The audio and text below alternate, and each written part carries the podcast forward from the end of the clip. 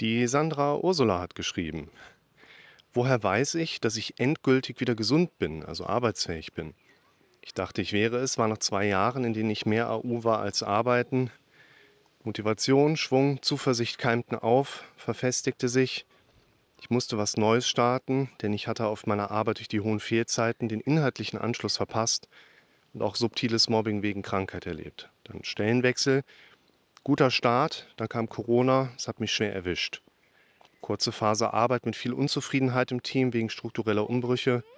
Ich habe es versucht, mein Bestes zu geben.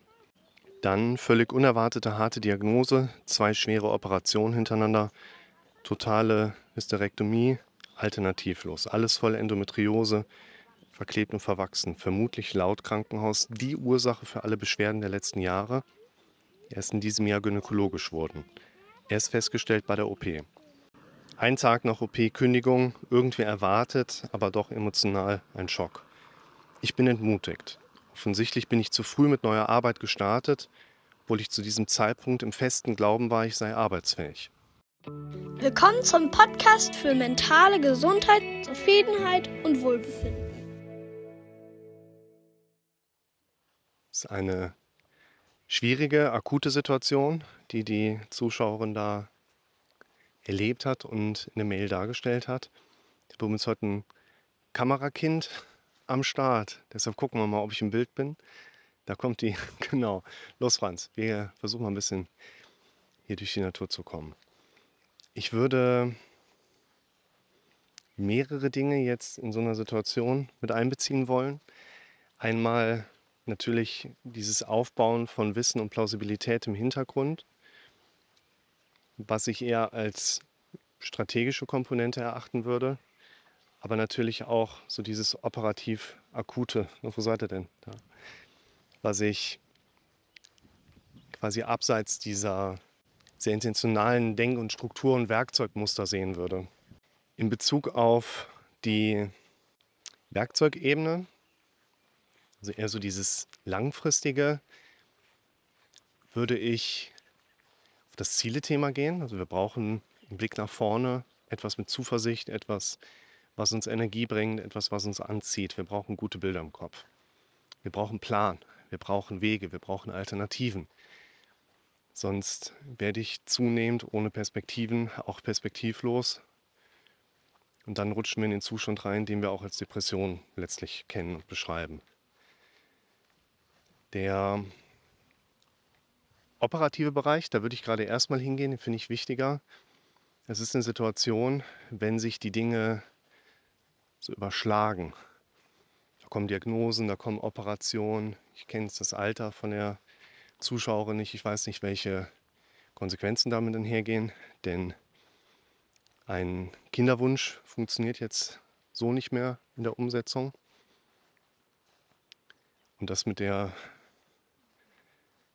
Stelle ist natürlich auch ein dickes Ding, was ich aber häufiger schon gehört habe, auch häufiger schon erlebt habe. Ich habe ja auch schon einige Arbeitsplätze durchlaufen, wo es im Umfeld teilweise schon relativ harte, ich sag mal, Urteile der Arbeitgeber gab, wo Leute ziemlich schnell, wenn sie mal nicht funktioniert haben, dann auch freigestellt worden sind.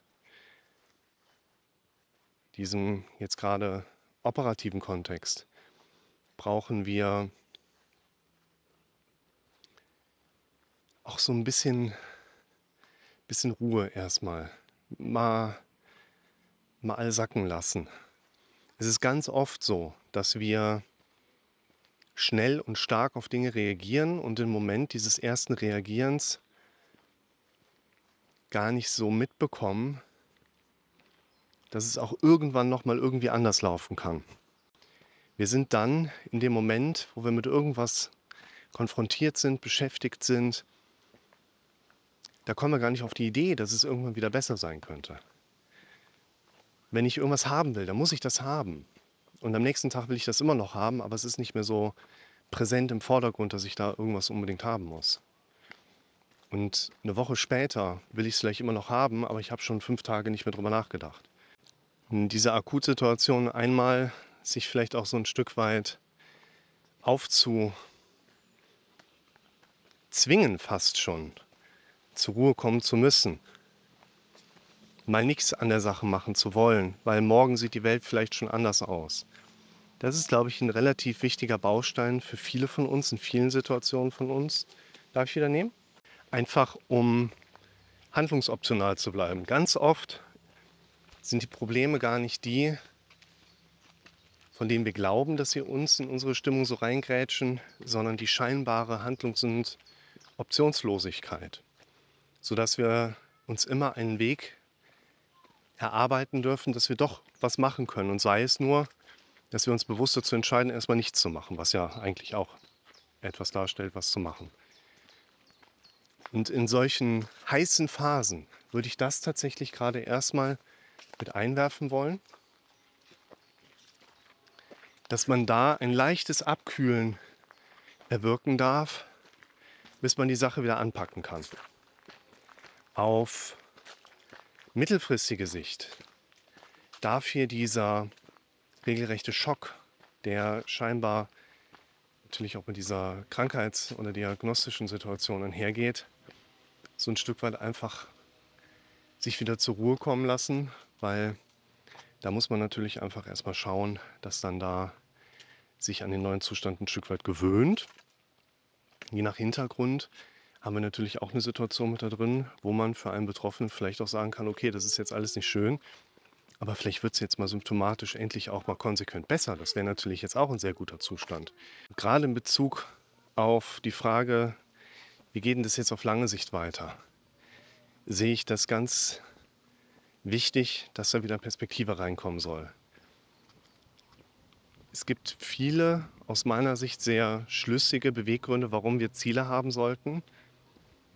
Ich würde mich jetzt hier in dem heutigen Video mal auf das Modell beziehen wollen, Blick nach vorne. Verlinke ich, weil es da insbesondere darum geht, dass wir immer diese, wie ich eben schon mal angedeutet habe, Perspektive nach vorne brauchen. Dass wir wissen, was machen wir, wozu machen wir die Dinge. Ich würde bei solchen Situationen, wie ich sie hier jetzt bei der Sandra erlebe, auch eine gewisse vorbestehende Unzufriedenheit im beruflichen Kontext erwarten. Denn die Kernfrage lautet ja, ab wann bin ich eigentlich wieder arbeitsfähig? Und ich kann mir schon vorstellen, dass da eine fertige Arbeitsfähigkeit wieder mit drin war, dass aber einfach die Arbeit kacke ist oder war. Und in einiger Zeit schaut man vielleicht zurück und kann sich dann nicht nur sagen, sondern sich auch glauben, gut, dass das so alles gekommen ist. Heute kann man das vielleicht noch nicht so sagen oder denken oder formulieren oder glauben. Aber in einigen Tagen, Wochen, Monaten dann vielleicht schon, wenn man aus dieser heißen Phase auch wieder ein Stück weit draußen ist. Und deshalb in solchen Situationen achte zum einen darauf, dass die fehlende Perspektive, der fehlende Blick nach vorne, viele sehr niederschlagende Symptome erklären kann. Und auf der anderen Seite gleichzeitig nicht nur eine Art Rettung darstellt, sondern auch Kernkompetenz von uns widerspiegelt, die wir uns mehr und mehr im Leben antrainieren dürfen. Dass ich mir ein Leben aufbaue, erschaffe, mein Gehirn in die Richtung trainiere, eigentlich den ganzen Tag immer wieder mal den Blick bewusst nach vorne zu richten. Was sind die Dinge, die als nächstes drankommen? Wie kann ich da vielleicht noch mal ein bisschen umplanen? Wie kann ich da vielleicht noch mal mir bewusster machen, welche guten Dinge eigentlich so passieren? Gerade in diesem Kontext, und das könnte man aus der Nachricht in Bezug auf die berufliche Perspektive auch noch so ein bisschen daraus hören, gerade in diesem Kontext finde ich auch so wichtig, dass wenn wir einen Plan haben, der nicht funktioniert hat, häufig sehr enttäuscht, niedergeschlagen sind und wir dann quasi alternativlos dastehen, wo es aber eigentlich ja heißt, wenn dein Plan nicht funktioniert, verändere den Plan, aber nicht dein Ziel. Und viele Arbeitnehmer haben im Prinzip keine Ziele mehr also viele Menschen haben keine Ziele mehr und Arbeitnehmer sind ja auch Menschen, so nach dem Motto. Man hat halt seinen Job und dann ist man da irgendwie drin und dann macht man das irgendwie, aber irgendwie auch macht das nicht unbedingt Spaß. Naja, muss den Job Spaß machen? Da rutschen wir natürlich schnell in die Richtung, dass wir uns über grundsätzliche Dinge so auch mal austauschen dürfen. Muss der Job Spaß machen? Muss die Partnerschaft Spaß machen? Müssen die hier Spaß machen? Ich würde sagen, du musst nicht in dein eigenes Denken eingreifen, aber du kannst und du hast eine Menge zu gewinnen. Das ist auch ein Video, was ich euch gerne verlinke. Das setze ich euch noch mit runter. Und deshalb würde ich einer Sandra hier empfehlen, dass der Blick nach vorne jetzt gerade ganz wichtig ist, dass jetzt wieder mehr Ziele eingebaut werden dürfen, dass wieder mehr Beschäftigung über solche Inhalte da sein darf. Und ich würde aber auch die Frage nochmal bewusst damit aufnehmen, wann bin ich eigentlich wieder fit für die Arbeit? Wann bin ich wieder fit fürs Berufsleben? Man darf die Frage vielleicht auch mal damit ersetzen, möchte ich eigentlich fit genug sein, um diesen alten Job wieder zu machen? Ich glaube, das ist eine viel wichtigere Frage. In der Vergangenheit ist diese Frage bei Klientinnen und Klienten häufiger gekommen.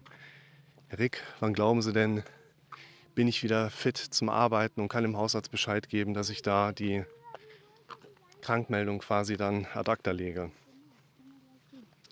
Gibt es da einen Punkt X, wo man wirklich messen kann, dass man da dann fit genug ist? Manchmal ja, manchmal nein. Bei einer richtigen körperlichen Krankheit oder bei einem Trauma also Unfall geschehen, kannst du das halt besser bemessen. Ne? Da weißt du auch, okay, der Bruch, der braucht sechs Wochen zum Heilen. Danach kannst du wieder belasten, aber erst bei 80 Prozent. Also darfst du bestimmte Dinge noch nicht machen. Punkt, klare Aussage.